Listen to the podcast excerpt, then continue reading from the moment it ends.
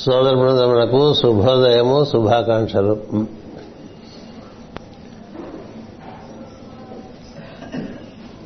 పరమ పవిత్రమైనటువంటి మార్గశీర్ష మాసంలో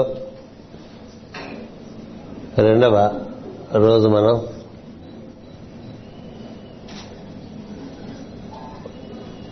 నిర్వర్తించుకుంటూ ఉన్నాం. ఇలా గురు పూజల కోసం మనం నిత్యం 4 గంటలకే నిద్రలేచి శుచి స్నాతనమై ఎలుగెత్తి భగవద్ ఆరాధన చేయటం వలన శరీర ధాతువులు యందు ఓ చక్కని పవిత్రత చేకూరుతుంది. అందుకనే ధనుర్మాసంలో ప్రత్యేకించి సూర్యోదయానికి 2 గంటల ముందు, ధనుర్మాసంలో సూర్యోదయం అంటే ప్రాంతీయంగా చూసుకుంటే 4:20 అలా ఉంటుంది. దానికి 2 గంటల ముందంటే 6:20 ఉంటుంది సూర్యోదయం. దానికి 2 గంటల ముందంటే 4:20. 4 గంటలకో లేచామనుకోండి, తెల్లవారేసరికి పూజ అయిపోవాలని చెప్పిస్తారు మన వాళ్ళు. ఎందుచేతంటే మనలో ఉండేటువంటి తమస్సు హరింపబడాలంటే అది శీతాకాలం చేయాలట. చూడండి తమాషా, ఎందుకంటే శీతాకాలంలో మనకి హేమంత ఋతువు కదా, తమస్సు పెరిగే అవకాశం ఎక్కువ ఉంటుంది. తమస్సు పెరిగే అవకాశం ఎక్కువ ఉన్నప్పుడు దానికి విరుగుడుగా ఆ మాసంలోనే మామూలుగా కన్నా ఎక్కువ ముందుగానే తెలియమంటారు. అలా పెట్టారు ఋషులు కదా. శీతాకాలంలో కానీ వేడి నీళ్ళు పోసుకుంటూ ఉంటాం. అలాగా ఈ తమస్సు పెరగాలంటే మార్గశీర్ష మాసంలో 4 గంటలకి లేచి శుచి స్నాతులై చక్కగా ఆరాధన చేసుకుంటే మనలో తమస్సు అంతా కూడా హరింపబడుతుంది. మంచు తమస్సు అంటే మనకి ఏదైతే మనం చలికాలం శీతాకాలం ఉంటామో అది తమస్సు, వేసవి రజస్సు, చాలా మంటలు పెడుతూ ఉంటుంది కదా. అది అనుగుణంగా మన కార్యక్రమాలు ఏర్పరిచినట్టుగా కనిపిస్తుంది. ఏది ఏమైనప్పటికీ మనం శ్రీకాకుళంలో ఒక చక్కని, ఇది పట్టణము గ్రామము పల్లె అన్నీను అలా ఉంది శ్రీకాకుళం కదా. ఇక చాలా చక్కగా మనకి పొద్దునే పొగ మంచు, పొలాలంతా కూడా దాంతో నిండిపోయి ఉంటుంది. ఆహ్లాదకరమైన వాతావరణం ఉంటుంది. అందులో మనం ఈ గురు పూజలు నిర్వర్తించుకుంటున్నప్పుడు ఇలా తెల్లవారుధామునే నిద్ర లేవటం వలన శరీరానికి కొంచెం మేలు కలుగుతుంది. నిద్రపోతే మేలు కలగదు. శీతాకాలం చలిగా ఉందని ఎక్కువ పడుకుంటే మేలు కలగదు, ఎక్కువ మేలుకలుంటే మేలు కలుగుతుంది.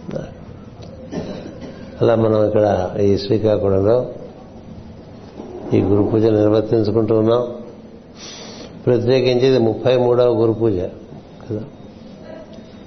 33వ గురు పూజ నిర్వర్తించుకుంటున్నాం అంటే 1986లో మొట్టమొదటి గురు పూజ ఇక్కడ మనం ప్రారంభం చేసాం.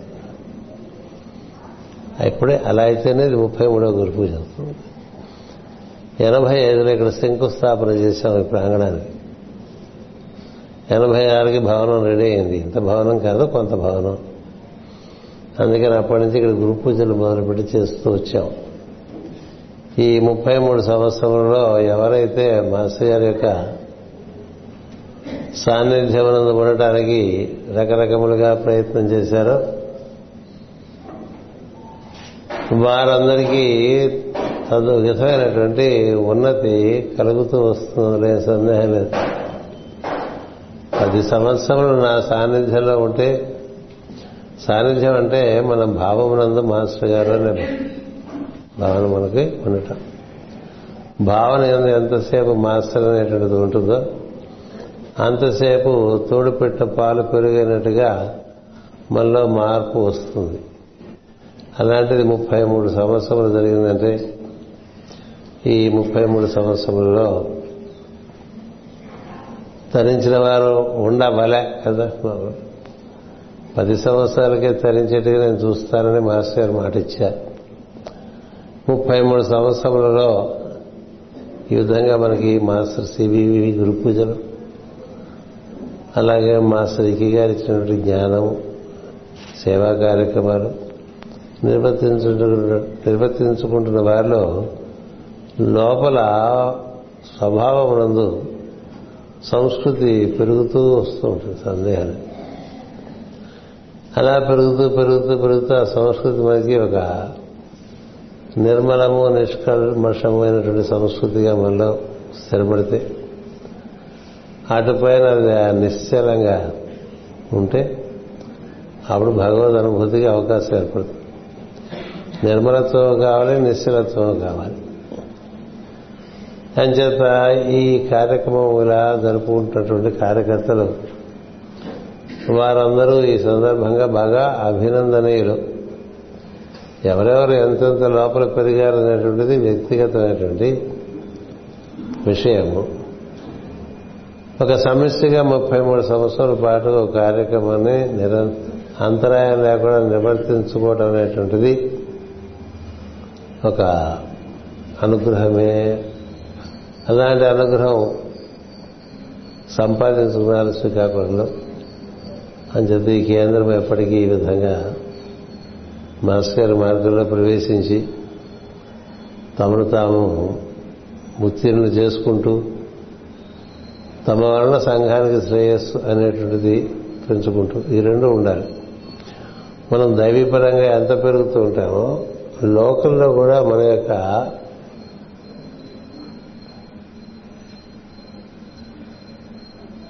శ్రేయోదాయకుడి కార్యక్రమాలు కూడా తదనుగుణంగా పెరగాలి. మన కోసం మనం సాధన చేసుకుని మనం ఉట్టి కట్టుకుని స్వర్గానికి వెళ్ళటం అనేటువంటి మార్గం కాదు, అది స్వార్థం. అందుకని ఈ కుంభయుగంలో అలాంటి స్వార్థపూరితమైనటువంటి కార్యక్రమాలకి కాంక్రీట్ స్లాబ్ వేసేసారు. మీరేం చేసినా అట్లా పెరగలేదు. పూర్వకాలంలో వ్యక్తిగతంగా ఎవరికి వారుగా తపస్సు చేసుకుని అలా వారి మార్గంలో మోక్ష మార్గంలో పయనించేవారు. ఇప్పుడు అలా కాదు. మీరు ఎంత పెరుగుదామనుకుంటే అంత పరిశ్రమలకు వినియోగపడాలి కూడా. వినియోగపడకుండా మనం ఉద్ధరించుకోవడానికి వీలుపడ అంటే ఈ లోకానికి మనం చాలా రుణపడి ఉంటాం. రుణపడి ఉండేటువంటి వాడు ధనవంతుడు కాలేడు కదా. ఒక పక్క ధనం సంపాదించుకుంటూ మరో పక్క రుణాలు తీర్చుకుంటూ వెళ్తే రుణములంతా తీరిన తర్వాత కూడా ధన సముపార్జన జరుగుతున్నప్పుడు ధనవంతుడు అవుతాడు. అది కామన్ సెన్స్ కదా. అప్పులు తీర్చకుండా మనం ధనం పోగేసుకున్నాం అనుకోండి, ఏదో రోజున కోర్టు సమన్ వచ్చి మన ఆస్తులన్నీ డిగ్రీ చేసేసి పట్టుకుపోతారు. అందుకని ఒక పక్క అప్పులు తీసుకుంటూ ఉండాలి, ఒక పక్క ధనం పోగేసుకుంటూ ఉండాలి. ఇది ధనమునందు ఆసక్తి కలిగిన వాళ్ళు. అలాగే దైవమునందు ఆసక్తి కలిగిన వాళ్ళు ఈ లోకంతో చాలా రుణం ఉంది. తల్లిదండ్రులకు రుణం ఉంటుంది, అలాగే మనకి సంఘానికి రుణం ఉంటుంది, గురువుల యందు రుణం ఉంటుంది, పంచభూతముల యందు రుణం ఉంటుంది, గ్రహములకు రుణము. మనందరి దగ్గర నుంచి అన్ని పుచ్చుకునే విధంగా ఉన్నాం. మనలో పంచభూతాలు మరి పనిచేస్తున్న బట్టి ఈ శరీరం ఉంది, అలాగే పంచేంద్రియములు ప్రచేతసులైన ప్రజ్ఞలు పనిచేస్తున్న బట్టి మనం చూడటం, వింటం, తింటాం, ముట్టుకోవటం ఇవన్నీ చేసి అనుభూతి పొందుతున్నాం. వాళ్ళకి రుణం ఉంటుంది. అలాగే మనస్సుగా మనకి ప్రపంచాన్ని దర్శింపచేస్తున్నటువంటి ప్రజ్ఞ ఉన్నది, అది దానికి మనకు రుణం ఉంటుంది. ఇట్లా అన్ని రుణములు మనకి ఉన్నాయి. ఈ రుణగ్రస్తులమే ఉండి మనం ధనవంతులం ఎలా కాలేమో అలాగే లోకశ్రేయస్సు చేయకుండా దైవం దగ్గరికి వెళ్ళటానికి వీలుపడుతుంది.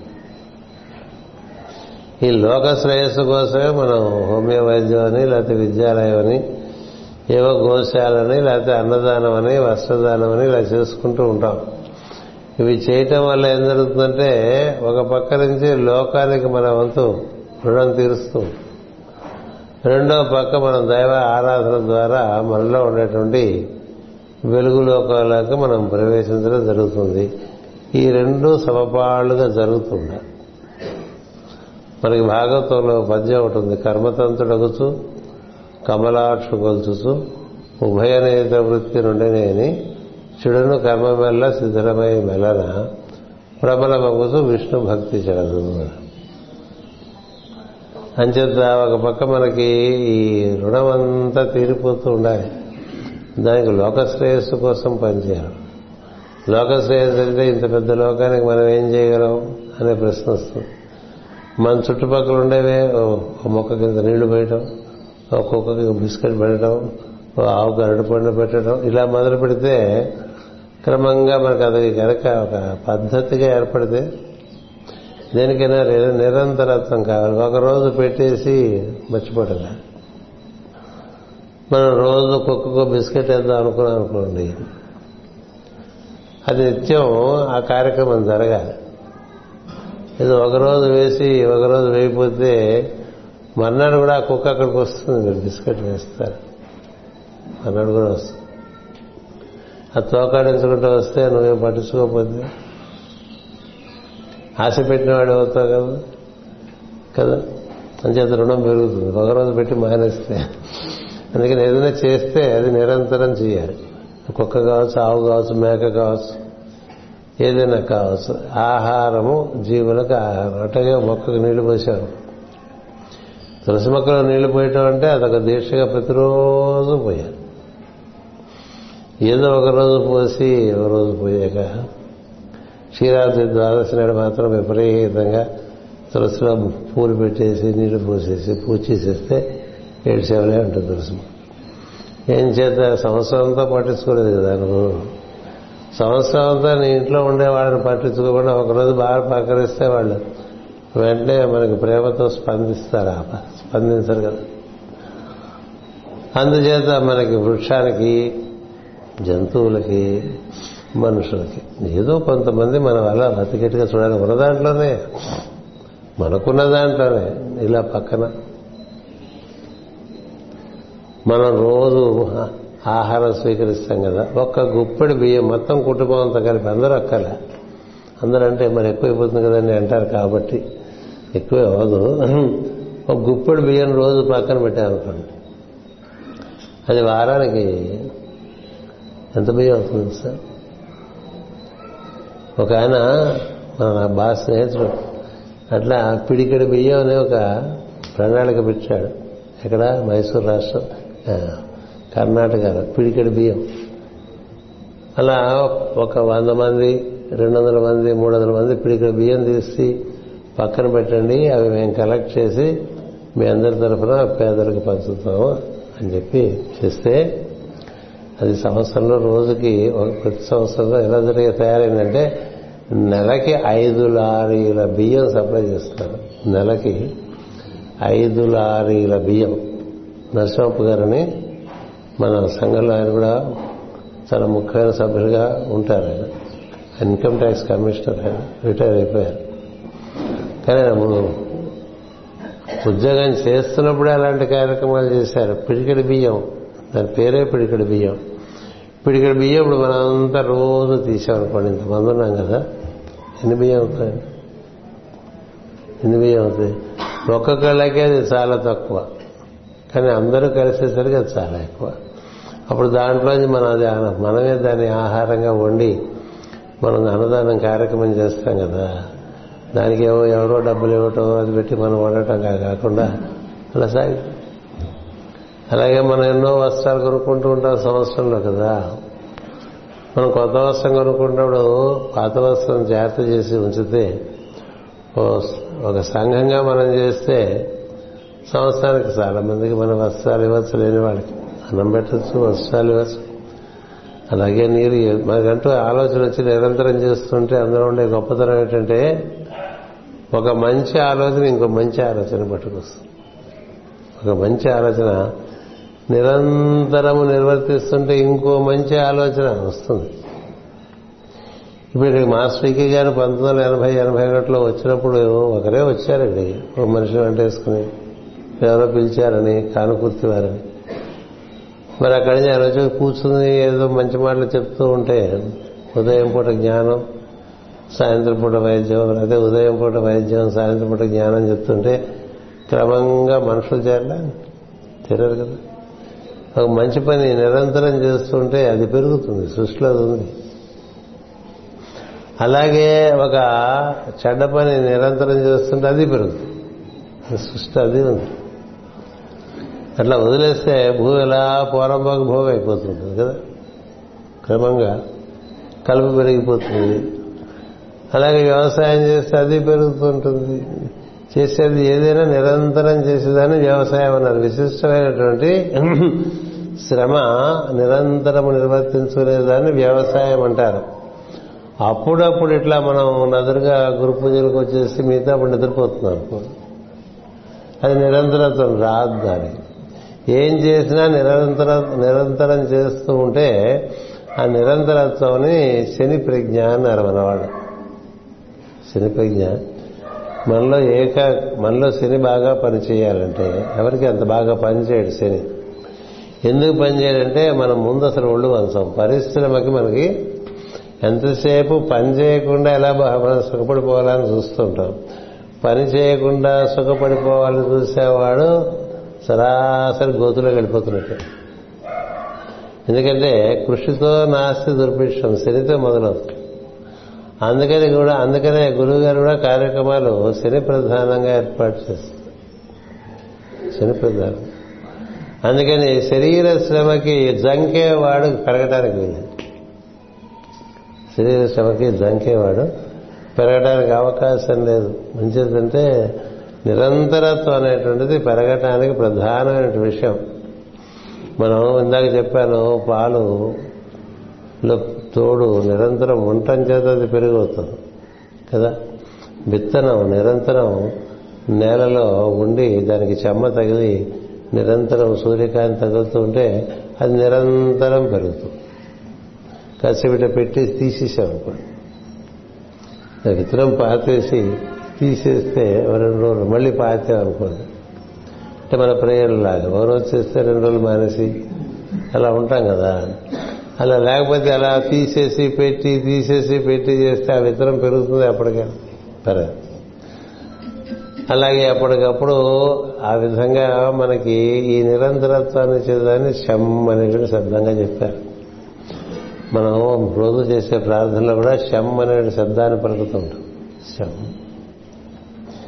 నిరంతరత్వం ఉండటం చేత దాని యందు అది ఇతరులకు వినియోగపడేట్టుగా ఒక లోకశ్రేయస్సు కోసం చేసేప్పుడు దానికి వ్యాపకం అనేటువంటిది వస్తుంది, వ్యాపనం అనేటువంటిది వస్తుంది. వ్యాపకం కాదు వ్యాపనం, దానికి పెరుగుదల వస్తుంది.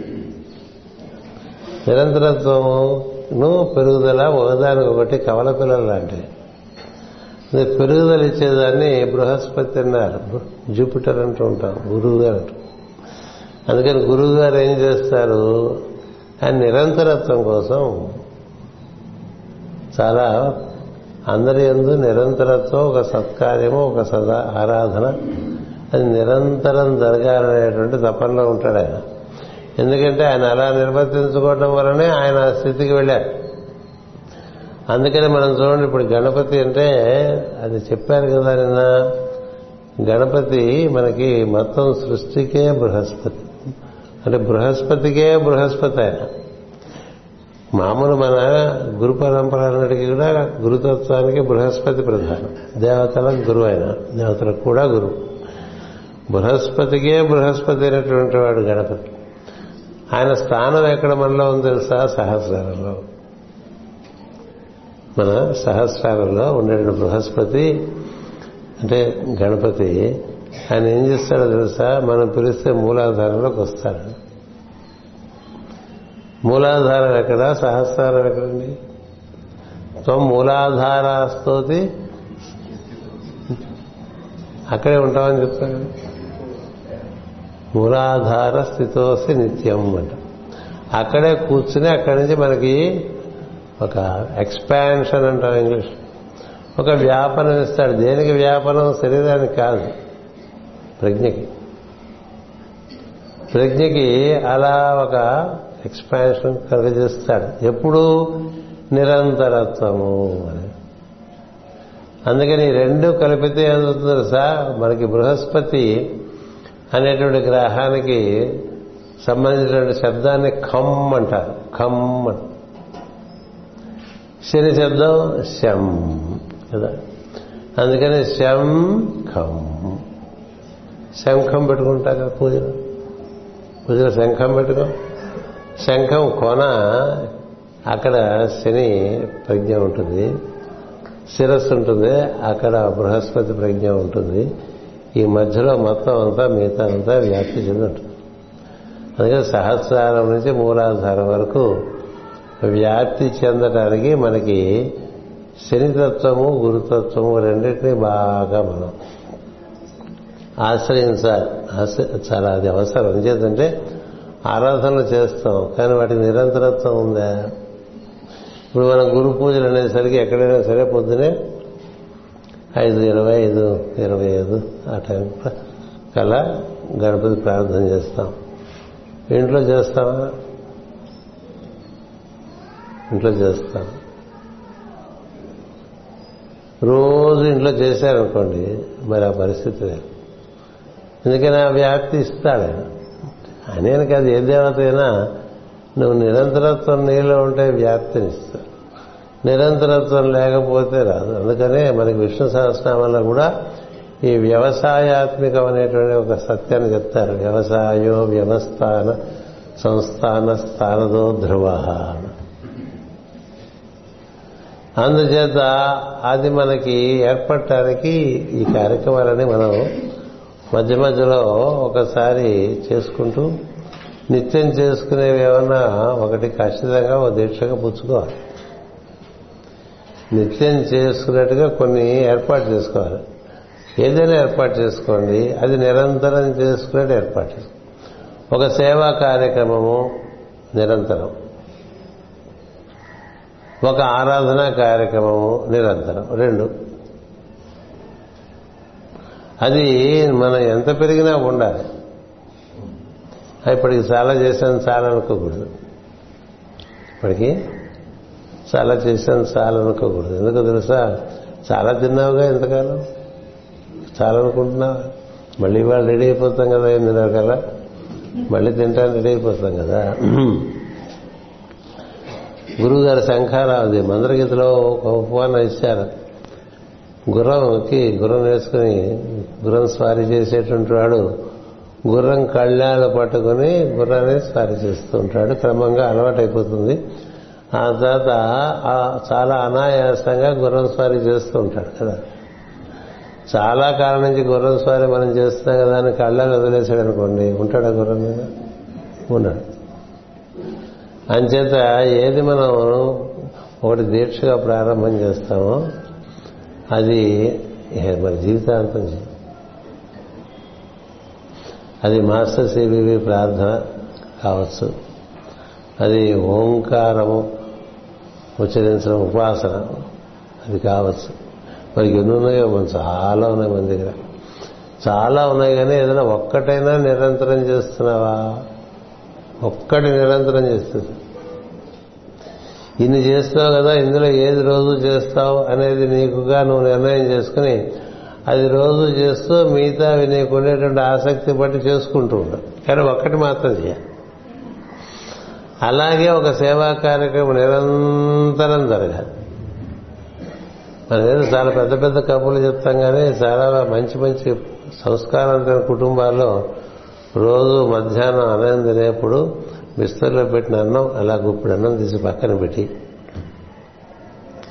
ఆ తర్వాత మన భోజనం అయిపోయిన తర్వాత మన చేతులు కాళ్ళు కడుక్కున్న తర్వాత ఆ ముద్ద తీసుకెళ్లి పశుపక్షాదులకు పెట్టడం అనేటువంటిది మనకి అప్పటి నుంచో ఉండేది ఆచారం. అలా నిత్యం చేస్తున్నాం అనుకో, అది పితృదేవతలు సంతోషిస్తాయి. ఎందుకని మధ్యాహ్నం భోజనం తర్వాత ఉండే కాలము పితృదేవతల కాలం.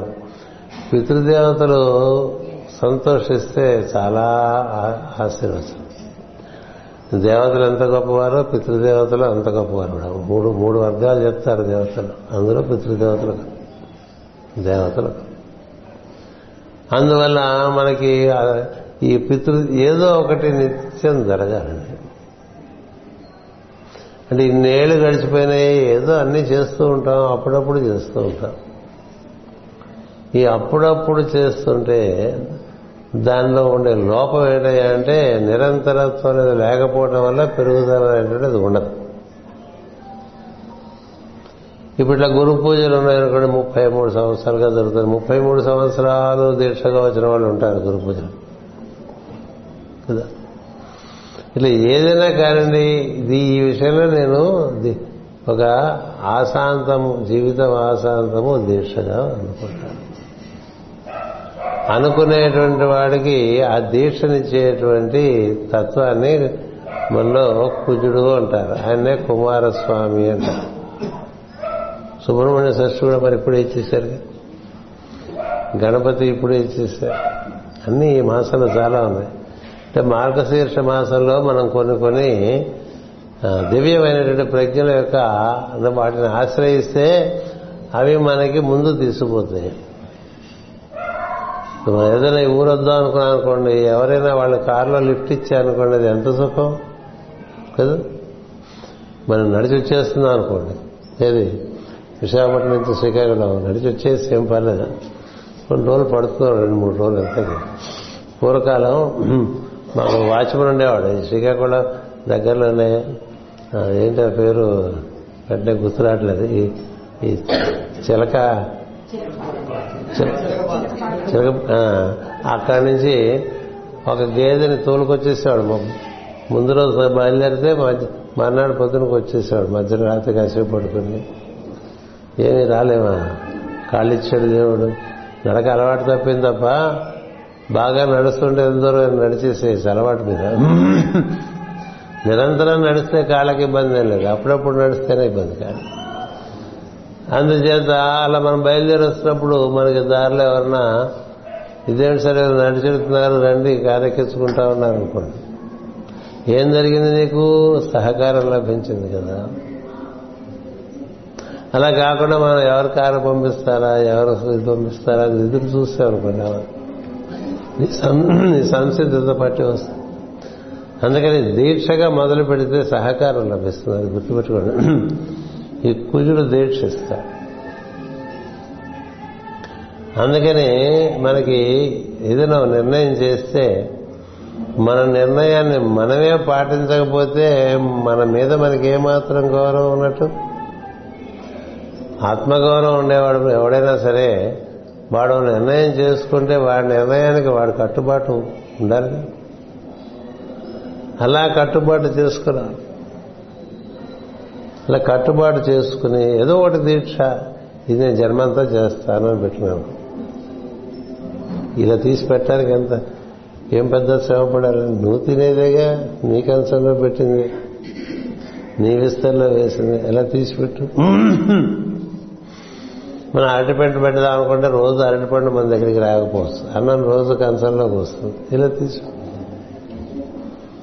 అలాగే ఇంట్లో తులసి మొక్క పెట్టుకుంటాం, ఇంట్లో ఆడవాళ్లే పోయాక నీళ్లు, తులసి మొక్కకి ఆడవాళ్లే నీళ్లు పోయాలని ఎక్కడ నియమం లేదు కదా, వాళ్ళు పోస్తూ ఉంటారు, మనం పోయకూడదా, పోయిస్తాం.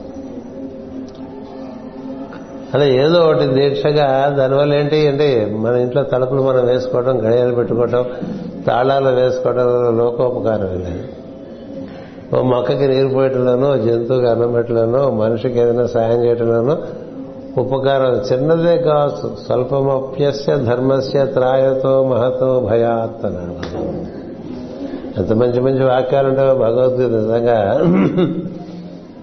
ఇవాటికి ఇంకా పూర్తిగా నేర్చుకోలేదు అని బాధ కలుగుతున్నది. ఒక్కొక్క వాక్యం భగవంతుడు పలికించు వింటూ ఉంటే ఒళ్ళు జల్లు. 700 శ్లోకాలు. అందుచేత చిన్న ధర్మాన్ని నిత్యం పాటిస్తూ ఉంటే పెద్ద పెద్ద భయాలు దాటించేస్తున్నట్టండి. స్వల్పమే స్వల్పమప్యస్య అంటే స్వల్పమే స్వల్పము అపి అస్య స్వల్పమప్యస్య ధర్మస్య త్రాయతో మహతో భయాత్. మహత్తర భయాన్ని కూడా పోగొడుతుందట. మనలో భయం లేని వాళ్ళు ఎవరు చెప్పండి? ఇలా చూపించడం నాకు భయం లేదు. ఏవో రకరకాల భయాలతో కొట్టుకుపోతున్నాం కదా మనం. చిన్న ధర్మాన్ని నిత్యం ఆచరిస్తే అందులోంచి పుట్టుకొస్తుందండి ఎక్కడ లేని దైవీ శక్తి పుట్టుకొస్తుంది. అందుచేత అది మనం నిత్యం చేసుకుంటున్నాం. ఇలా లోకోపకారం చేయాలి. లోకోపకారం చేసుకుంటూ కొంచెం చేస్తున్నా నెమ్మదిగా పెద్ద ఇంత మొదలు పెడితే అంత అయిపోతుంది దానంతరం అదే. ఎందుకంటే ప్రకృతిలో అలాంటి ఒక అమరిక ఉన్నది. చిన్నగా మొదలుపెట్టి శ్రద్ధగా నిరంతరం చేస్తుంటే అది పెరిగిపోతుంది. అది పెరగట్లేదు అంటే మనలో శ్రద్ధ లేదు, మనలో నిరంతరత్వం లేదు. శ్రద్ధ ఎక్కడి నుంచి వస్తుంటే కుజుడి దగ్గర నుంచి వస్తుంది. దీక్ష ఇచ్చేటువంటి వాడు కుజుడు, కుమారస్వామి.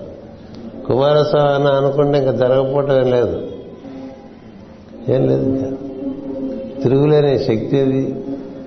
అంచేత ఉన్న కుమారస్వామి అని ఆరాధన చేస్తుంటారు కదా.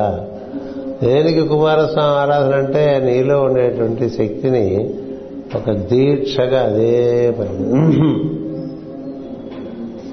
నిత్యం అలా అదే పని అట్లా చేస్తూ ఉంటే ఎంత పాషాణమైనా దారిస్తుందండి. అందుచేత నిరంతరత్వం చాలా ముఖ్యం. ఆ నిరంతరత్వం ఏ విషయాల్లో ఏర్పాటు చేసుకుంటామో, ఇది తోటి జీవులకు ఉపకారం చేయడం విషయంలో. నీకోసం కాదు, నీకోసం ఎలాగో జాగ్రత్తగానే అని చేసుకుని ఉంటూనే ఉంటావు. నీకోసం చేసుకుంటే సృష్టిలో ఏం లేదు. ఏం చేద్దంటే సృష్టి యజ్ఞం వల్ల ఏర్పడింది. సృష్టిలో సమస్తము యజ్ఞం వల్ల ఏర్పడింది. సృష్టిలో ఆయుష్ యజ్ఞం చేత ఏర్పడింది. ఆయో యజ్ఞాన కల్పతాం, ప్రాణో యజ్ఞాన కల్పతాం, వ్యానో యజ్ఞాన కల్పతాం అని చెప్తాం కదా. యజ్ఞే యజ్ఞాన కల్పతాం. యజ్ఞం కూడా యజ్ఞంలోంచి పుట్టింది. అంత బాగా చెప్తారు నమ్మకం చమకలు. అంతా యజ్ఞం వల్లే. యజ్ఞం అంటే ఇతరుల శ్రేయస్సు గురించి చేసేది యజ్ఞం. అది మనం పెద్ద పెద్ద యజ్ఞాలు ఇట్లా నూనెలు పోసుకుంటూ కట్టెలు కాల్చుకుంటూ కాకుండా చిన్న చిన్నవి తాటి. అందుకని ముగ్గులు పెట్టేవి కూడా ఇట్లా చాక్ పీసులు కాకుండా బియ్యం పిండితో వేయమంటారు. బియ్యం పిండితో వేస్తే క్రిమికీటకాలకి అది ఆహారంగా ఉంటుందని మనం చాక్ పీస్ వేస్తే అది ఆ క్రిమి నాకిందనుకో, నాకితే దానికి కడుపు నొప్పి వస్తుంది. ఇది నువ్వు చేసే ఉపకారం. ఇక్కడికి ఇవి మామూలుగా ఇంటి ముందు వేసుకునే ముగ్గులులో వేయాలి. ఇట్లా ఇంట్లో మరి క్రిములు రానివ్వం కదా. బయట వేసిన బియ్యం పిండితో వేసావు అనుకో, నువ్వు చాక్ పీస్ తినేస్తే నీకు కడుపు నొప్పి వస్తుంది, కడుపులో బల పెరుగుతుంది. ఇది నియంత్రణ వాడికి కూడా. మరి క్రిమికో చాక్ పీసులతో పూసేయకూడదు, ఏదో కాస్త కూస్తా బియ్యపిండే అలా వేసామనుకో క్రిమికీటకాలకి. మనకి పంచమహాయజ్ఞాలని చెప్పారు. క్రిమికీటకాలు రోజు తెలియకుండా తొక్కేస్తావురా, దాంతో నీకు బాగా రుణం పెరిగిపోతూ ఉంటుంది. పైగా మనం నడిచామంటే పెద్ద రాక్షసులనే నడుస్తాం భూమి మీద.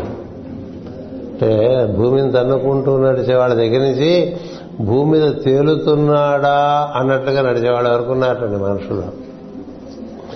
మాస్టర్ సివివి గారు కుంభకోణంలో ఆ 70 సీట్లో నడుస్తూ ఉంటే ఈ ప్రజ్ఞ దిగి వచ్చిన తర్వాత ఈయన భూమి మీద తేలి వెళ్తున్నాడా నడిచి వెళ్తున్నాడా అని సందిగ్ధంగా ఉండేదిట. చూస్తుండే వాళ్ళకి ఈయన తేలుతూ వెళ్తున్నాడా నడిచి వెళ్తున్నాడా అంటే అలాంటి వాళ్ళని భూమి కోరుకుంటుంది. ఏది తేలికగా భూమి మీద సంచరించే వాళ్ళని భూమి కోరుకుంటుంది. ఆ భూమి మీద కాలు వేస్తేనే కొంతమంది చాలా బరువుగా వేస్తారు కాలు, చాలా గట్టిగా వేస్తారు కాలు, చాలా చప్పుడు చేస్తూ నడుస్తారు కదా. మరి అలా భూమి చాలా ఇబ్బంది పడుతుంది. మరి అలాంటి వాళ్ళు కాళ్ళ కింద క్రిమికీటకాలు పడ్డాయంటే వాటికి బతికే అవకాశం లేదు.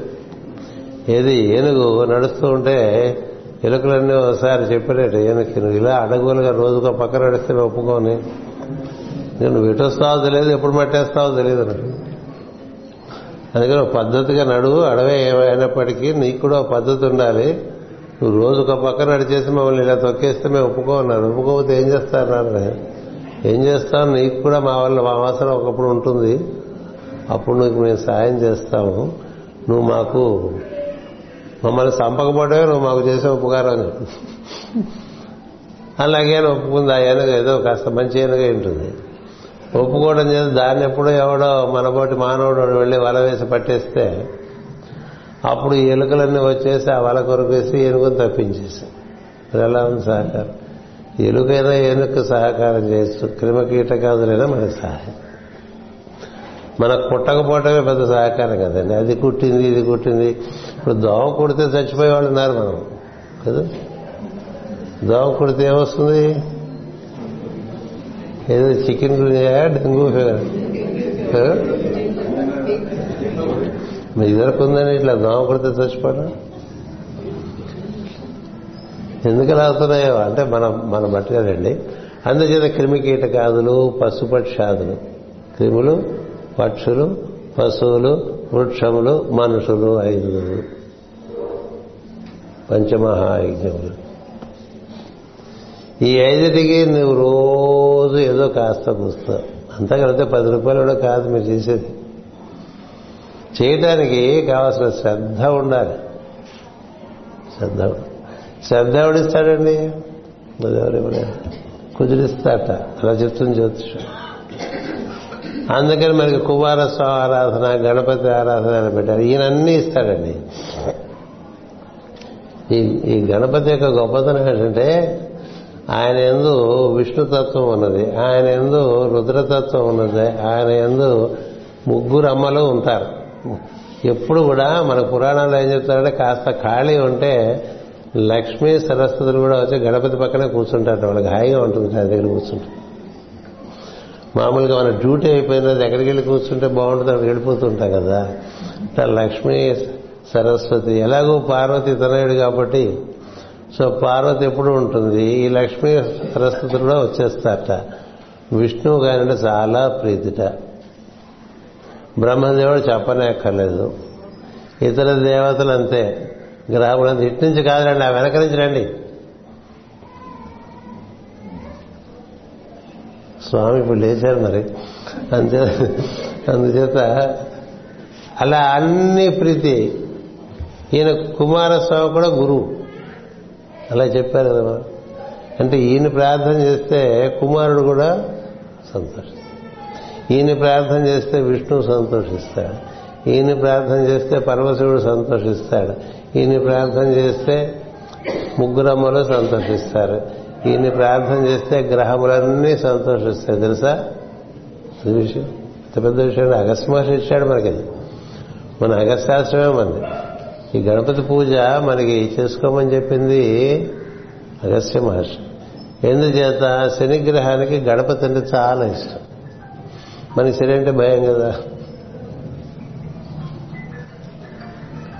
శని అంటే చాలా ఇష్టం. ఎందుకంటే ఎవరూ శనిని ఆహ్వానించట, గణపతి ఆహ్వానిస్తాడు. అప్పుడప్పుడు భోజనాలు రా మా ఇంటికని ఎవ్వరూ పిలవరండి శనిని. ఎవరు పిలుస్తారని కోరి శనిని ఎవరు పిలవరు కదా.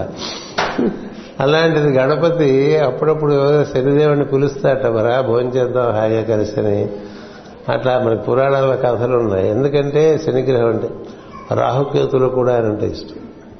ఎవరైతే అన్ని చూస్తే మనం భయపడతామో, రాహుకేతులు అంటే సూర్యచంద్రులకే భయం కదా, దేవతలకు భయం. అలాంటి రాహుకేతులకి గణపతి అంటే ఇష్టం, శనిగ్రహానికి గణపతి అంటే ఇష్టం, త్రిమూర్తులకి గణపతి అంటే ఇష్టం, త్రిశక్తులకి గణపతి అంటే ఇష్టం. కుమారస్వామి సాక్షాత్తు ప్రథమ శిష్యుడు ఆయనకి. ఎంత పెద్ద విషయం అంటే మనం యాంత్రికంగా ఏదో పూజ చేస్తున్నాం అనుకుంటాం, కానీ ఒక పూజ మనం బాగా రెగ్యులర్గా చేస్తూ ఉంటే, నిన్నదే అన్నా నా మాట వచ్చి, మన పిల్లలు ఈ రోజుల్లో రకరకాలుగా గ్రహముల చేత పీడింపబడుతున్నారు. ఎందుకంటే గ్రహస్థితులు అలా ఉన్నాయి. గత 25-30 ఏళ్ళుగా గ్రహస్థితులు చాలా భయంకరంగా ఉన్నాయి. ఎవరికి సరిగ్గా పెళ్లిళ్ళే కావు, ఒకటి. పెళ్లిళ్ళైనా కాపురాలు చేస్తారో లేదో తెలియదు, 2. పెళ్లిళ్ళే కాపురాలు చేస్తున్నా సంతానం కలుగుతుందో లేదో లేదు కదా.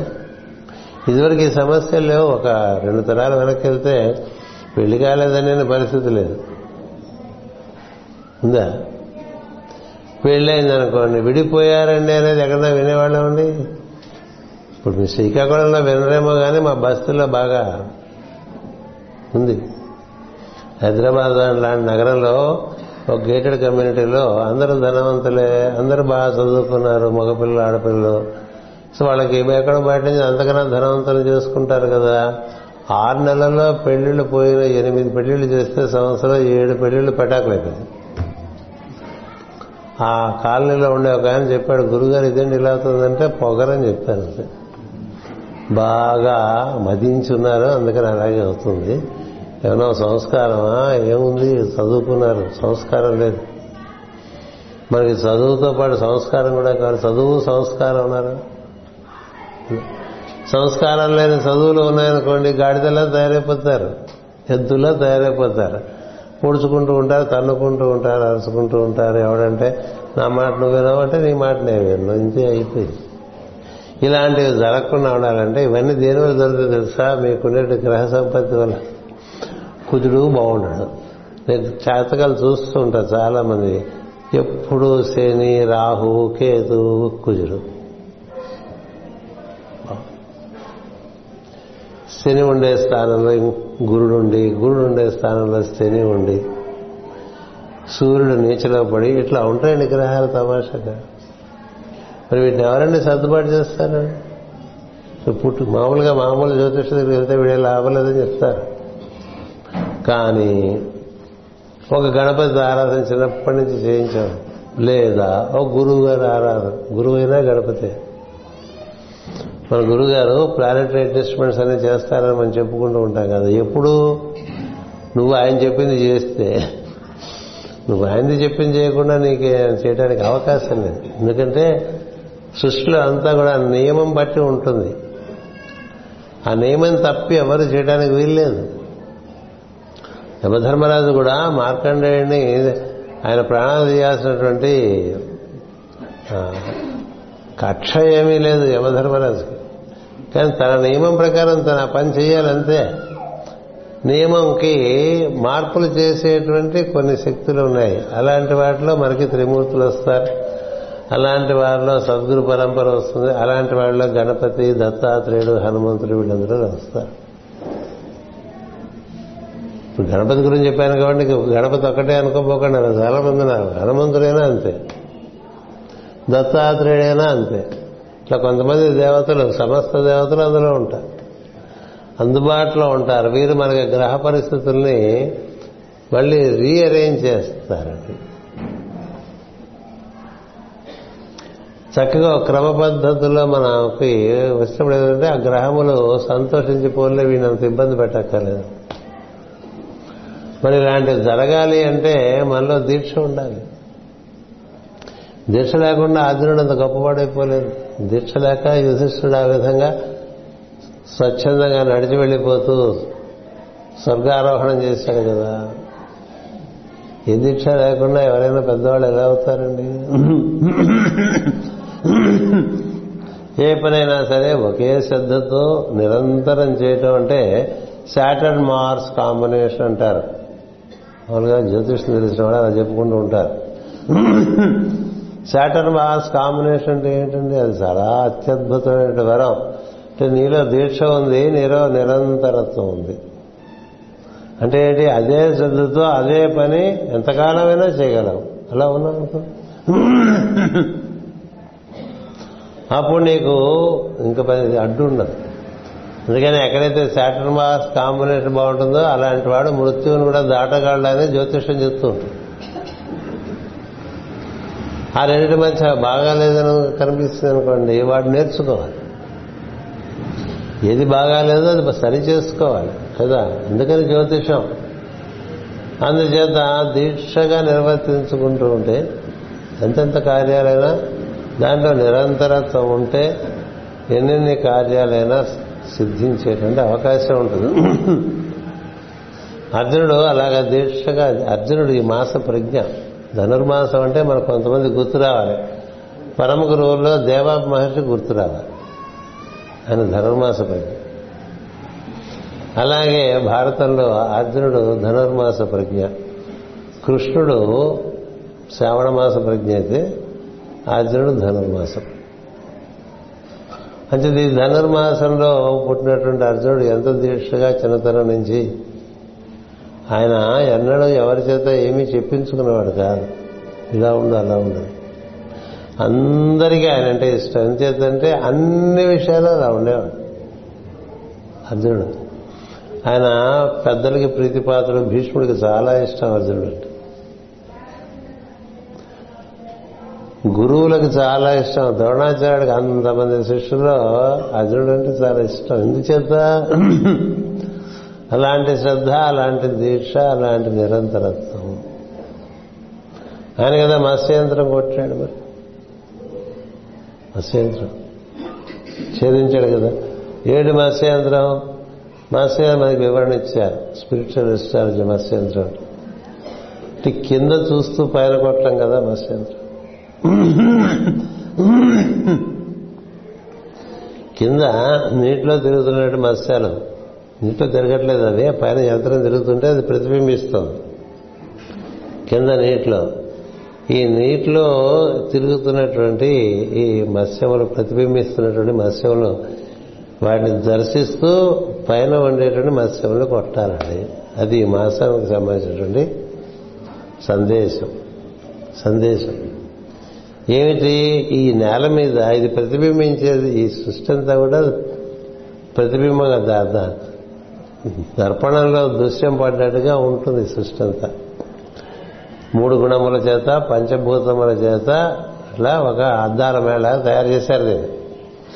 అందుకని అంతా ప్రతిబింబిస్తూ ఉంటుంది. ఇక్కడ చెప్పే కదా నిన్న, ఆకాశంలో సూర్యుడు చంద్రుడు నిశ్చలంగా ఉన్నా నీడలో పడితే కదిలిపోతున్నట్టు. అందుకని ఈ సృష్టి కదలిక కలిగి ఉంటుంది. దీనికి ఆధారమైంది కదలికలైంది.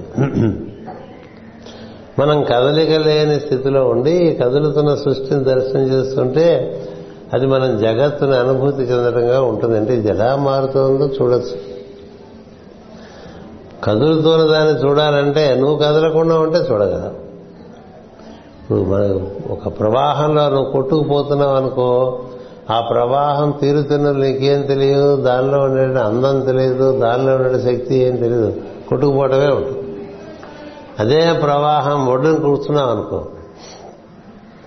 ఒక గంగా నది ఒడ్డునా, ఒక గోదావరి నది ఒడ్డునా కూర్చున్నాం అనుకో. నాగావాళ్ళు కాదు, ఎందుకంటే నాగావాళ్ళు నీళ్ళు లేవు కదా. ఒకప్పుడు బాగా ఉండేవి, ఇప్పుడు ఎండిపోయింది. పుణ్యనదే, అందుకనే పుణ్యనదే అని చెప్తున్నాను నేను. అన్ని పుణ్యనదులే మనం కారణంగా అయినాయి. కొన్ని ఇప్పటికీ భవనం ఉన్నాయి కదా. అందుకని ఒక నదీ ప్రవాహం ఒడ్డున కూర్చుని చూస్తుంటే ఎంత అద్భుతమైనటువంటి అనుభూతి కలుగుతుందో ప్రవాహాన్ని చూస్తుంటే. ఎందుకని అందులో నిరంతరత్వం ఎప్పటి నుంచి పారుతుందండి గోదావరి? మళ్ళాగా ఓ రోజు పారి ఓ రోజు పారకట్ల ఉందా? మన నదికి ఎందుకు అది పుణ్యనది అన్నారు? అది నిరంతరం అలా పారుతూనే ఉంది కదండి. ఎప్పటి నుంచి? మనకి ఊహ లేనప్పటి నుంచి, మనకు ఊహ కందనప్పటి నుంచి. గంగ అలా పారుతూనే ఉంది, గోదావరి అలా పారుతూనే ఉంది కదా. అందుకనే వాటిని కదా తలుచుకుంటాం. గంగే యమునే చేవ గోదావరి సరస్వతి నర్మదా సింధు కావేరి జలేస్మిన్ సన్నిధిం కురు కావేరి తుంగభద్రాచ కృష్ణవేణ్యాచ గౌతమి భాగీరథీతి విఖ్యాత పంచగంగా ప్రకీర్తిత అని తిప్పుతుంటాం చెప్పులు చేపెట్టి. కానీ ఆ నదులు తలుచుకున్నప్పుడు మనకు భావం చేసుకుంటే వాటిలో ఎంత నిరంతరత్వం ఉందండి మనకేది ఒకటి. అవి ఎంత లోకోపకారం చేస్తున్నాయి. పుట్టిన చోటు నుంచి సముద్రంలో కలిసే లోపల ఎంతమంది కోట్లాది జీవులకి వాటి వల్ల ప్రాణం నిలుస్తుంది. వాటిలో ఉన్నాయి, ప్రవాహంలో జలచరాలు ఉన్నాయి, ఒడ్డున మరి పొలాలు, వృక్షాలు, జంతువులు, మనుషులు, అన్ని వాటి మీద. అందుకనే ఇవన్నీ పుణ్యనదులకనే వాటి యొక్క ప్రవాహం అంతా అలా తూర్పు కన్నా వెళతాయి, లేకపోతే ఉత్తరానికన్నా వెళ్తాయి. అందుకని పుణ్యనదులు అన్నారు. ఉత్తరానికి వెళ్ళడం అంటే సహస్కారం చేరటం, తూర్పుకి వెళ్ళడం అంటే ఆజ్ఞను చేరటం. రెండు అద్భుతమైనటువంటి స్థితులే కదా.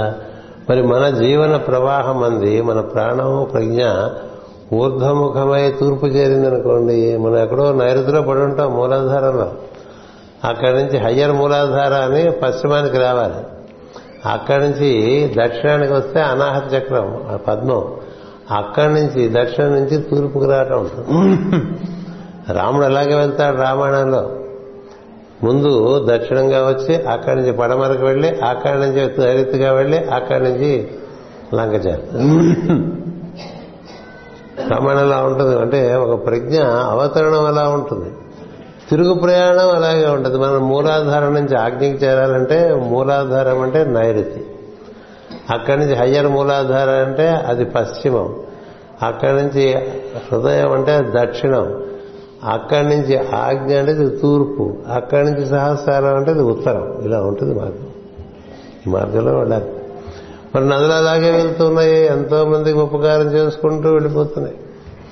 అలాగే ఈ అర్జునుడు అంటే ఇదంతా ఎందుకు చెప్పాను, నదీ ప్రవాహం గురించి చెప్పడానికి నది దగ్గరకు వచ్చేసాం. నదిలో మళ్ళీ కొట్టుకోకూడదు మనం కదా.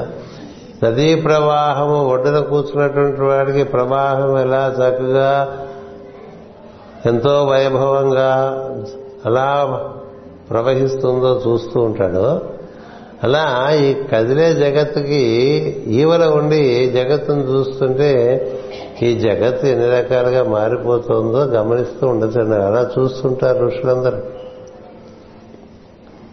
జాయతే గమ్యతే ఇది జగత్ అనేది నిర్వచనం సంస్కృతంలో ఉందంటే అది అలా నడుస్తూ మారిపోతూ ఉంటుంది. మనం మారిపోలే, మన శరీరం అంతా మనం మారలేదు, మన శరీరం మారిపోతూనే వచ్చింది పుట్టిన దగ్గర నుంచి ఇప్పుడు ఇంకా మారుతుంది. అది గమనించాలంటే మనం దాని నుంచి విడిగా ఉండాలి.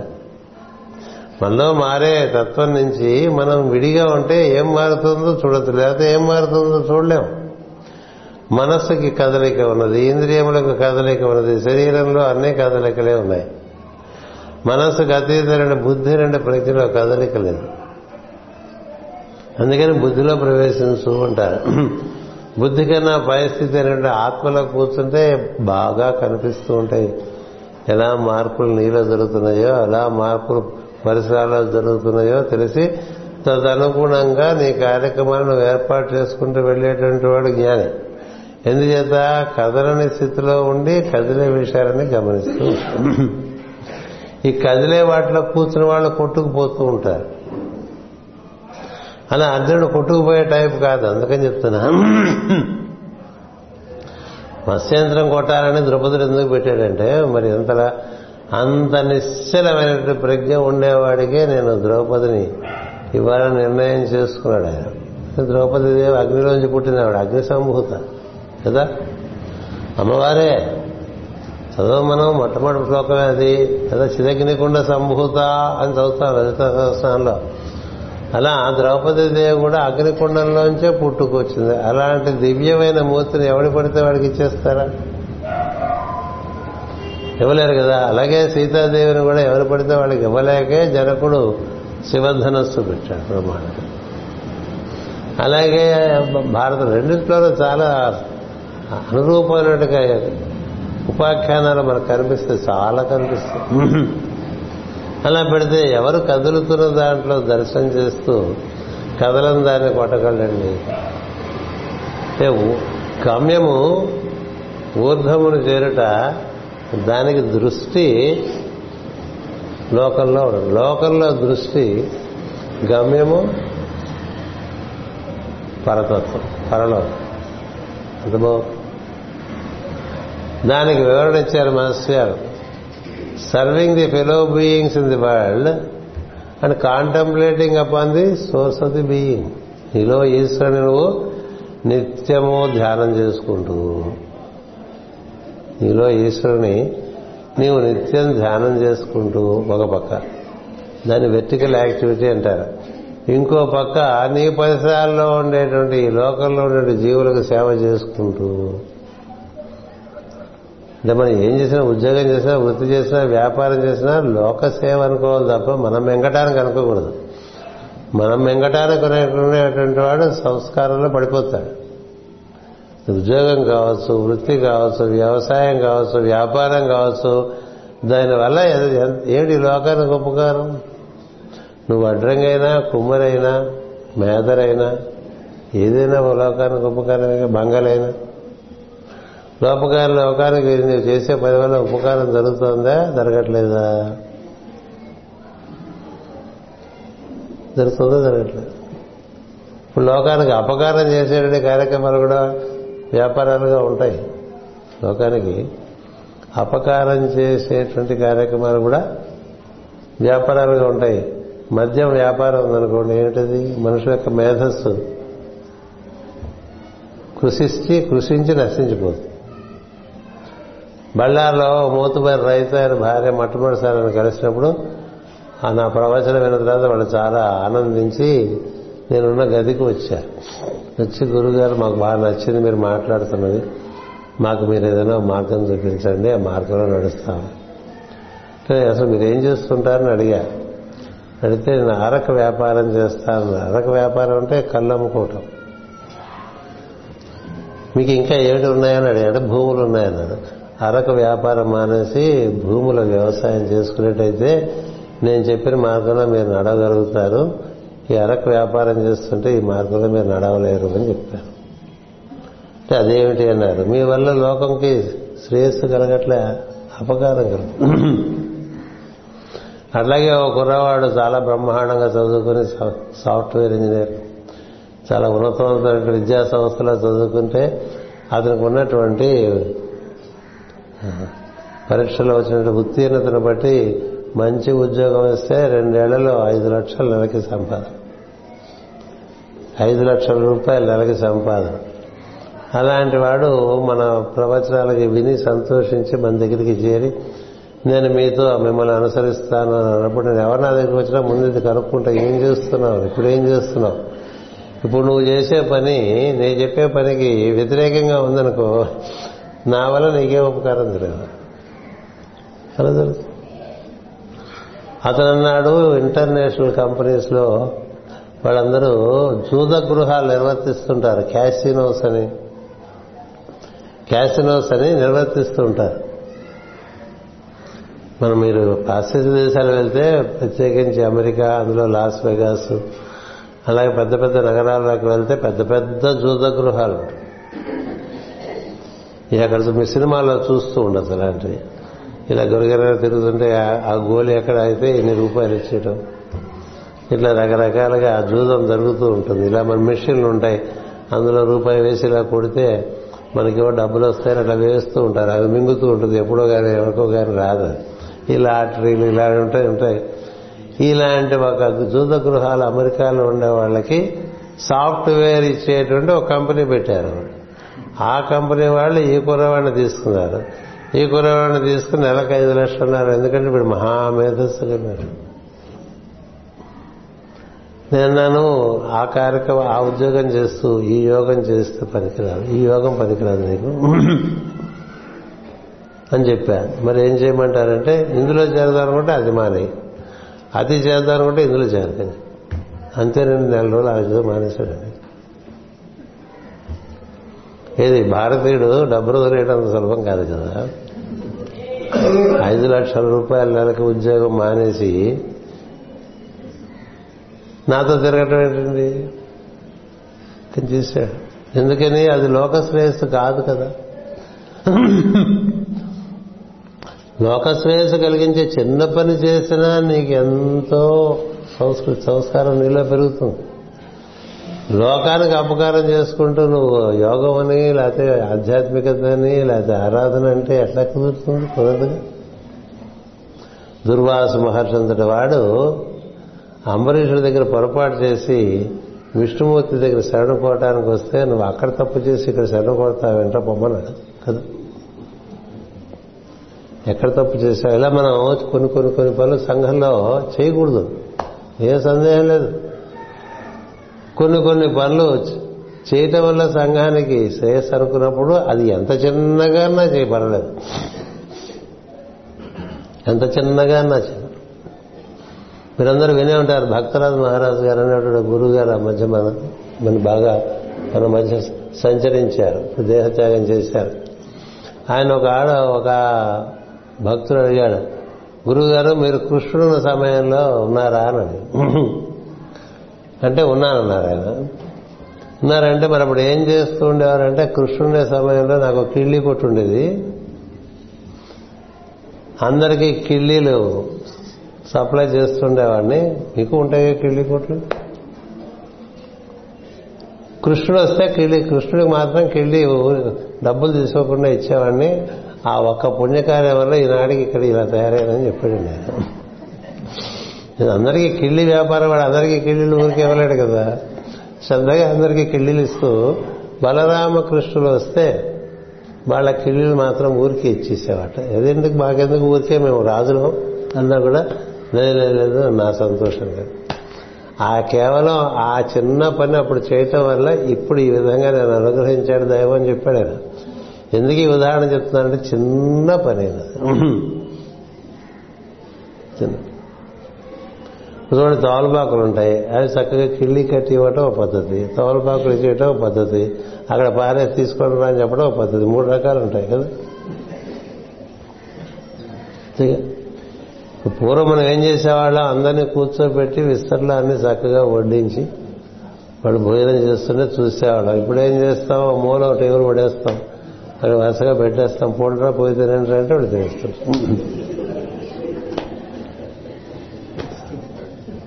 అందులో శ్రద్ధ మామూలుగా అలా పారేస్తే 10 కాకులు వచ్చి తినేస్తుంటాయి కదా, అలాగే మిగిలిపోయిన పడేస్తే 10 పందులు వచ్చి తినేస్తుంటాయి కదా. అందుకనే బూఫే అంటారు కదా. బూఫే అంటే అసలు అర్థం ఫ్రెంచ్ పదం అది. దాని అర్థం ఏంటంటే పందులకు వేసే ఆహారం అని అర్థం. ఇప్పుడు ఇది తెలిసిన తర్వాత మీరు బూఫేలు పెట్టుకుంటారా? అలా అంటే ఎలా సార్ అంటే మరి సత్యం అది. నువ్వు ఒక్కడికైనా శ్రద్ధగా అన్నం పెడితే వాళ్ళు జీవుడు సంతోషిస్తే నీకు మేలు కలుగుతుంది. అక్కడ పారేసి నువ్వు ధనం ఉంది కదా, నీకు పదం ఉంది కదా, ఆ మూల పారేసి పోయి తినరా అంటే మనం తినేసి వచ్చామనుకోండి. మనం కూడా అలాంటి వాళ్ళే.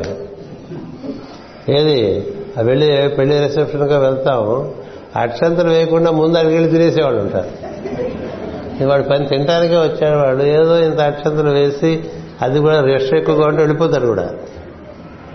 కొంతమంది అక్షంతలు వేసి వెళ్ళి ఆ బూఫే తినేస్తూ ఉంటారు కదా.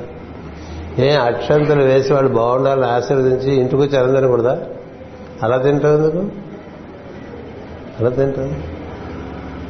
ఎందుకు ఇలా తింటామంటే అసలు ఎవరికి ఏమీ తెలియకుండా అసలు బొత్తిగా శ్రద్ధ, భక్తి, సంస్కారములు అన్నీ అలా నశించిపోతున్నాయి అనుకోండి. ఇలా తయారైపో అక్కడికి వెళ్ళి నువ్వే వడ్డించుకుని కదా నీ ప్లేట్లో. ఏటిదంతా. అందువల్ల చిన్న ధర్మమైనా నిత్యం చేస్తూ ఉంటే దాంట్లోంచి పుట్టుకొస్తుంది. అర్జునుడు అలా చేశాడు.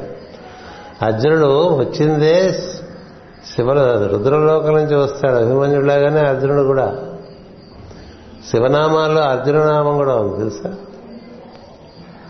అర్జున వృక్షం శివవృక్షమే. మోదుక చెట్టు అంటాం కదా, దాని ఎందు ఉండే తత్వం అంతా కూడా రుద్రతత్వం. అది శివతత్వం. భీముడు శివతత్వం. వాళ్ళతో చేరి కృష్ణుడు ధర్మ సంస్థాపనం చేశాడు భారత కాలంలో. అలాగే హనుమంతుడు రుద్రతత్వం. ఆయనతో కూడి రాముడు రామాయణ కాలంలో ధర్మ సంస్థాపనం చేశాడు. అందుచేత మనకి ఈ అర్జునుని యొక్క కథ మనం తీసుకుంటే ఈ లోకానికి ఉపకారం చేస్తూ దివ్యత్వాన్ని చెందడానికి ప్రయత్నం చేయడానికి ఆయన మత్స్యంత్రం కొట్టడం అనేటువంటిది ఆ ఉపాఖ్యానము మనకి ఒక సంకేతార్థంతో కూడినటువంటి ఉపాఖ్యానం. నీ చుట్టూ ఉండేటువంటి జీవులలో నువ్వు ఏమి చేయగలవో వారికి అది చేస్తూ నీవు ఆరాధన చేసుకుంటూ సాగితే ఇటు రుణ విముక్తి అవుతుంది, అటు మనకి మార్గంలో ముందుకు వెళ్ళటం ఉంటుంది. అందుకని హారిజాంటల్ యాక్టివిటీ, వెర్టికల్ యాక్టివిటీ రెండూ ఉండాలి. హారిజాంటల్ యాక్టివిటీ అంటే చుట్టూ ప్రపంచంలో చేసే కార్యక్రమం. వెర్టికల్ యాక్టివిటీ అంటే నీవు నీ లోపల ఉండే దైవాన్ని నిన్న చెప్పా కదా, శిరస్సు నుంచి మూలాధారం వరకు వ్యాప్తి చెందినటువంటి ఒక వెలుగు గొట్టంలోకి ప్రవేశించడానికి చాలా విధానాలు ఉన్నాయి. సాయంత్రం చెప్పుకోవచ్చు. అలా మనం ప్రవేశించాలి. ఈ రెండు జరుగుతూ ఉండాలి. దాన్నే మాస్టర్ సివి గారు మనకి ఈ అంతర్దశ ధ్యానంలో హారిజాంటల్స్ మీట్ వెర్టికల్స్ అంటే ఈ కార్యక్రమం ఉండాలి. ఈ కార్యక్రమం ఇదొక్కటే చేసుకుంటారంటే అవదు. ఇదొక్కటే చేసినా ఇలా పోయేదంతా కూడా మనకి వెన్నెముక నిలువుగా ఇచ్చాడు కాబట్టి ఊర్ధముఖంగా వెళ్ళవచ్చు. పశువులకు వెన్నెముక భూమికి సమాంతరంగా ఉంటుంది కాబట్టి వాళ్ళు ఇట్లా పైకి వెళ్ళలేరు. అందుచేత మనం ఈ రెండు కార్యక్రమాలు చక్కగా నిర్వర్తించుకోవటం అనేటువంటిది జరిగితే మనకి ఉభయ కుశలోపరిగా ఉంటుందండి. ఇటు లోకానికి మనం ఉపయోగపడుతుండకుంటే లోకం పడుతున్న కొద్దీ లోకం మనల్ని ఆదరిస్తూ ఉంటుంది అంతే కదా. సో లోకం యొక్క ఆదరణ నువ్వు చేసేటువంటి శ్రేయోదాయకుడి కార్యక్రమం నుంచి నీకు లభిస్తూ ఉంటుంది. అంతేకాదు ప్రకృతి సహకరిస్తుంది. ప్రకృతి సహకరించడం వల్ల నీకు ఇటు ఇహమందు కార్యంలో నిర్వర్తింపబడతాయి, అటు పరమందు కార్యంలో నిర్వర్తింపబడతాయి.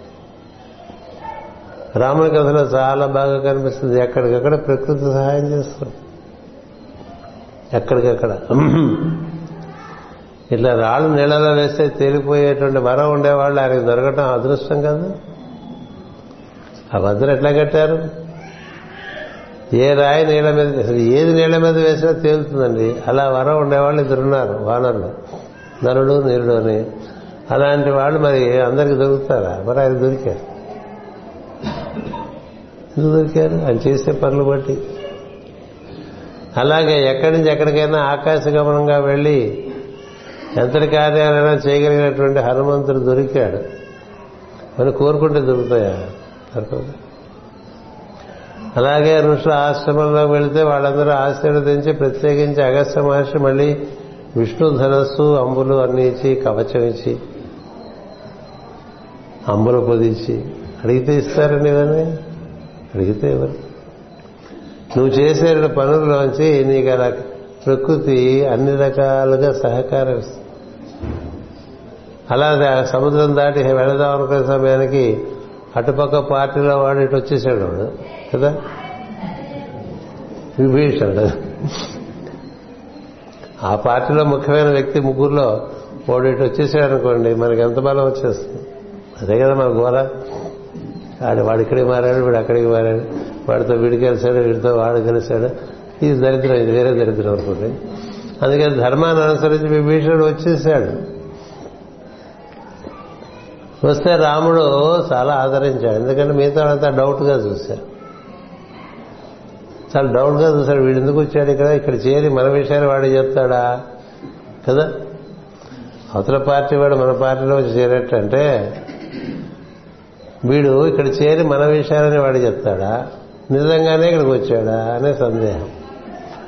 ఏమందరూ రకరకాలుగా చెప్తారు. రాముడికి తన యందు విశ్వాసం చాలా మెండు. ఎంచేత తాను ధర్మాన్ని అనుసరిస్తున్నాడు కాబట్టి తనకి మరొకటి జరగడానికి వీలేదు. ధర్మంలో ఉండేటువంటి గొప్పతనం అది. ఎవడు ధర్మమందు ఉంటాడో వాడికి భయం ఉండదు. భయం ఎందుకని? ధర్మో రక్షతి రక్షిత అన్నారు. ధర్మాన్ని ఆచరించేవాడిని ధర్మం రక్షిస్తుంది. రామో విగ్రహవాన్ ధర్మ. నేను పరిపూర్ణంగా ధర్మంలో ఉన్నాను కాబట్టి నాకు అపాయం ఏమిటి, భయం ఏమిటి? అతడు వేరే బుద్ధితో వస్తే మన దగ్గరికి అతనే నశిస్తాడు, సద్బుద్ధితో వస్తే వృద్ధి చెందుతాడు. ఉండి ఏం చెప్పాడు? పైగా నేను క్షత్రియుడిని, ఎవరైనా రక్షణ కోరితే రక్షణ ఇవ్వాలి. అందుచేత విభీషణుడు ఎలాంటివాడు అలాంటివాడు అంత సంబంధం లేకుండా నేను రక్షణ ఇస్తాను. మరి ఆ విభీషణుడు ఎంత ఉపయోగపడ్డాడు? రాముడు యుద్ధం ఎంతెంత ఉపకారం జరిగినాయండి రాముడికి. అలా ఒకసారి యుద్ధం జరుగుతున్నప్పుడు ఇంద్రజిత్తు నాగాస్త్రం వేస్తే అందరూ నాగపాశానికి బద్దులైపోతారు, రామలక్ష్మణులతో సహా. బద్దులైపోతే సరాసరి ఇంద్రుడు చెప్తాడు, మన కోసమైనా భూమి మీద పుట్టాడు రా, ఈ సమయంలో మనమే ఆయనకి సహాయం చేయాలి అంటే అప్పుడు గరుత్మంతుడు వస్తుంది. గరుత్మంతుడు వచ్చేసరికి గరుత్మంతుడి యొక్క ఆ రెక్కల గాలికే నాగపాశం విడిపోతుంది. ఎందుకంటే నాగులకు గరుత్మంతుడు అంటే భయంకరమైన భయం, ఇంత భయం కాదు. అమ్మో గరుత్మంతుడు వచ్చేసరికి నాగపాశం విడిపోయిందండి. విడిపోతే నాగపాశ బదులైన వాళ్ళందరూ పోతారు. ఇప్పుడు రాముడు అడిగాడు, నువ్వెవరు, ఎందుకు వచ్చావు, మాకెందుకు ఇట్లా సహాయం చేశావని అడుగుతాడు. ఎందుకని రాముడు మానవ అవతారం, అది తనకు తన సహజమైనటువంటి స్మృతి తనకు ఉండకూడదు, ఉంటే రావణాసుర సంహారానికి పనికిరాదు. అయినప్పటికీ దేవతా సహకారం అంత అద్భుతం. ఎక్కడికెక్కడ దేవతా సహకారం, అడవిలో ప్రవేశించే దగ్గర నుంచి దేవతా సహకారమే రాముడికి. శరంభంగా ముని ఆశ్రమానికి వెళ్తాడు, ఏది భరద్వాజ ఆశ్రమం నుంచి వెళ్ళేసరికి రాముడు వచ్చే లోపలే అక్కడికి ఇంద్రుడు వచ్చి ఈయన జాగ్రత్తగా ఆకస్మిక చేస్తూ చెప్తాడు. శరభంగుడు సుతీష్ణుడి దగ్గర చేరిస్తే, సుతీష్ణుడు అగస్త్యుడి దగ్గర చేరిస్తే, ఈ 13 ఏళ్లు ఎన్నో ఋషాశ్రమాలు అలా ఇలా తిరుగుతూ ఆయన పొందవలసిన పొంది చివరికి ఏ కార్యం కోసం దిగి వచ్చాడో ఆ కార్యానికి అగస్త్యుడే మార్గం చూపిస్తాడు. ఇవన్నీ తను కోరి చేశాడా? ఏమీ లేదు. తను చేసింది ఒకటే, ధర్మమునందు నిలబడ్డప్పుడు చేశాడు. ధర్మమునందు నిలబడ్డం చేత ప్రకృతి, ఋషులు, దేవతలు అందరూ సహకరించాల్సి వచ్చింది రాముడితో. ఎంత సహకారం అంటే చెట్టు చివరికి ఆంజనేయుడు మరి సంజీవిని పట్టుకొచ్చినప్పుడు మనం ఊరికే సినిమాల్లో చూసినట్టు లక్ష్మణుడు ఒక్కడే బతకడు, అంతవరకు చనిపోయిన వానరులందరూ బతుకుతారు. ఎంత గొప్ప యుద్ధంలో రావణుడు ఆయన లంకలోంచి వచ్చి యుద్ధం చేసి మళ్ళీ లంకలోకి కోటలోకి వెళ్ళిపోయేవాడు ఆయన. వీళ్ళు బయట ఓపెన్ గ్రౌండ్లో వీళ్ళు టెంట్లు వేసుకుంటారు, పగలు యుద్ధం రాత్రి విశ్రాంతి. ఎంతమంది చచ్చిపోయారో అక్కడే పడి ఉంటారు. రోజు ఎంతమంది చచ్చిపోయాక పడుకున్నారో వాళ్ళని చూస్తే మిగతా వాళ్ళకి యుద్ధం చేసేవాళ్ళకి ఎట్లా ఉంటుందండి. రావణుడు ఏం చేసేవాడు, ఏ రోజు రాత్రి ఆ రోజు చచ్చిపోయిన రాక్షసుల్ని తీసుకెళ్లి దూరంగా సముద్రంలో పారించేవాడు.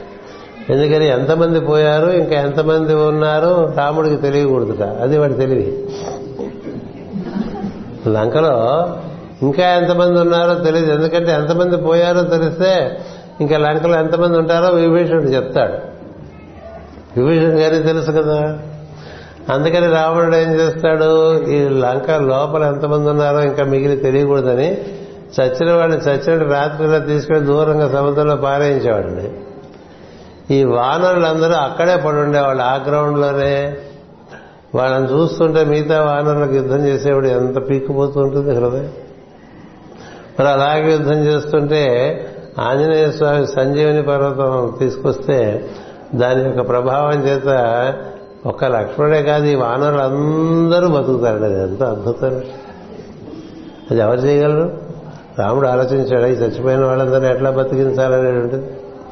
యుద్ధంలో చచ్చిపోవడానికి యుద్ధానికి వస్తారు సైనికులు, అలా వచ్చిన వాళ్ళు కూడా బతికారు, అలా నాగపాశంతో బంధింపబడ్డ వాళ్ళు బతికారు, ఇట్లా రాళ్ల మీద నీళ్ల మీద రాళ్లు తేలినాయి. ఇవన్నీ ఎలా జరిగినాయండి? కేవలం ధర్మాచరణ.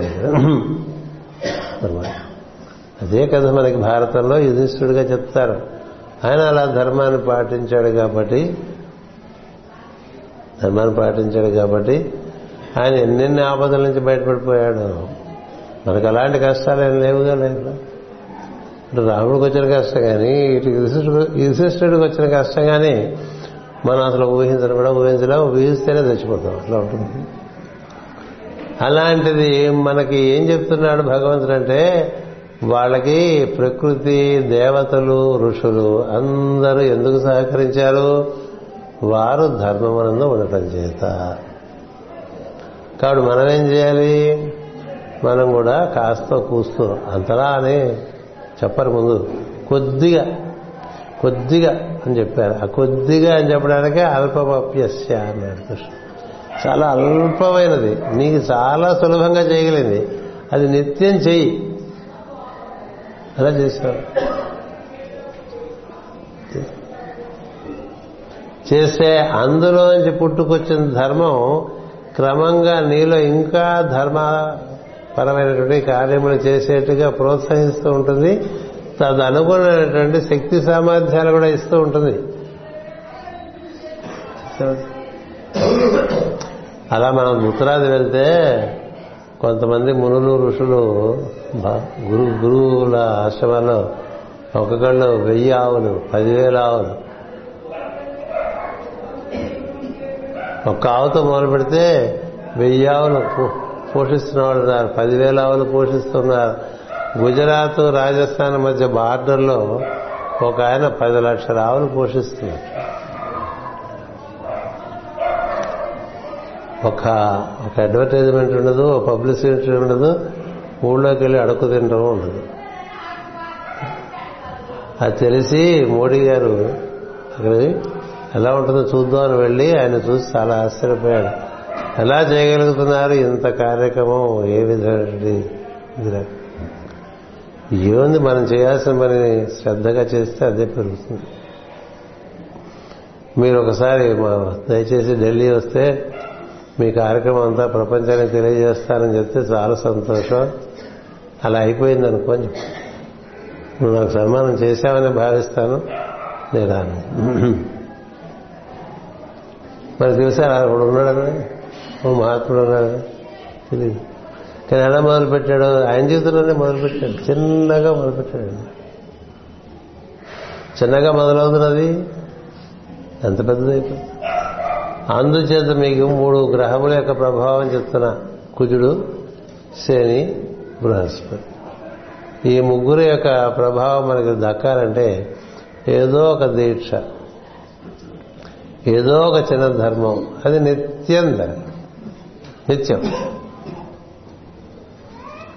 అలా మొదలు పెడితే అది క్రమంగా క్రమంగా క్రమంగా మనకి అన్ని రకాల వృద్ధి ఇస్తుంది. ఎంతమంది సహకారం వస్తుందో తెలియటానికే రాముడి కథ, యుధిష్ఠిరుడి కథ మనం ఎన్ని వివరాలు చెప్పుకుంటే కనిపిస్తుంది. ఎన్ని చోట్ల ఎన్ని రకాలుగా వాళ్ళకి సహకారం లభిస్తుంది. మనకు కూడా మామూలుగా ప్రతికూలంగా ఉండేటువంటి సన్నివేశాలు అనుకూలంగా మారిపోతే నువ్వు ధర్మాన్ని ఆచరిస్తుంటే.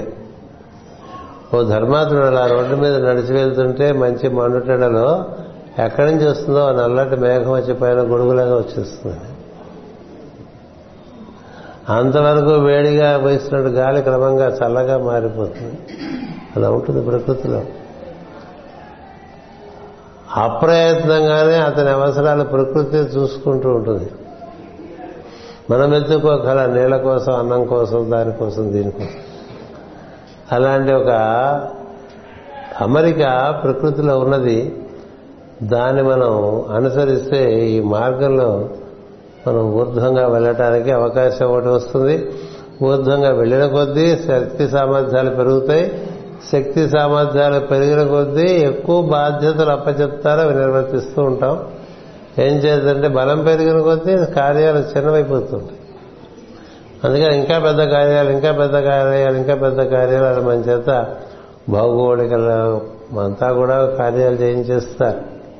నువ్వు పరమ గురువు ఉన్నారంటే మొత్తం భూగోళంలో వారి యొక్క ప్రభావం చూపిస్తుంది. మొత్తం భూగోళం మన ఊళ్ళో, మన ఇంట్లో, మన పేటలోనే ఉండదు మన ప్రభావం కదా. మొత్తం భూగోళమే వ్యాప్తి చెంది అందరికీ స్ఫూర్తినిస్తూ ఎంతమంది చేత ఎన్ని కార్యక్రమాలు చేస్తున్నారో వాళ్ళేమీ రిపోర్ట్లు ఉండవు. అన్నీ వాళ్ళ యొక్క మేధస్సులో ఉంటాయి. అలా మనం పెరగాలి. అలా పెరగటానికి ఈ మాస ప్రజ్ఞ బృహస్పతి అయి ఉండటం చేత మనకి ఈ మాసంలో ఇలాంటి దీక్షలా పుచ్చుకుంటే మనం చాలా అత్యద్భుతంగా పెరుగుతాం. అందుకని ఎంత ఆలస్యమైనా పర్వాలేదు, మొదలుపెట్టి చేస్తూ ఉంటాం.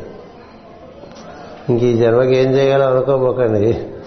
ఈ జన్మకి మొదలు పెడితే అది ఒక సంస్కారంగా మనలో మిగిలి పై జన్మలో చరిత్ర నుంచి చేయటం మొదలు. ఏదైనా మనం చేసే పని బాగా అదే విధంగా చేసుకుంటే అది మనలో సంస్కారంగా మిగులుతుంది. ఆ సంస్కారం పై జన్మకైనా పనికొస్తుంది. అంచేత ఒక మంచి సంస్కారాన్ని అనుస్యూతం నిర్వర్తిస్తూ ఉంటే అందులోంచి మనకి ఇటు అటు కూడా పెరుగుతాం అనేటువంటిది మనకి ప్రధానమైనటువంటి ఒక అంశంగా ఈ రోజున చెప్పుకోవడం జరిగింది. సాయంత్రం మరికొన్ని విషయం చెప్పుకుందాం. స్వస్తి ప్రజాభ్యః పరిపాలయంతాం న్యాయేన మార్గేణ మహీమహేషాః గోబ్రాహ్మణేభ్యః శుభమస్తు నిత్యం. లోకాః సమస్తాః సుఖినో భవంతు. లోకాః సమస్తాః సుఖినో భవంతు. లోకాః సమస్తాః సుఖినో భవంతు. ఓం శాంతి శాంతి శాంతి.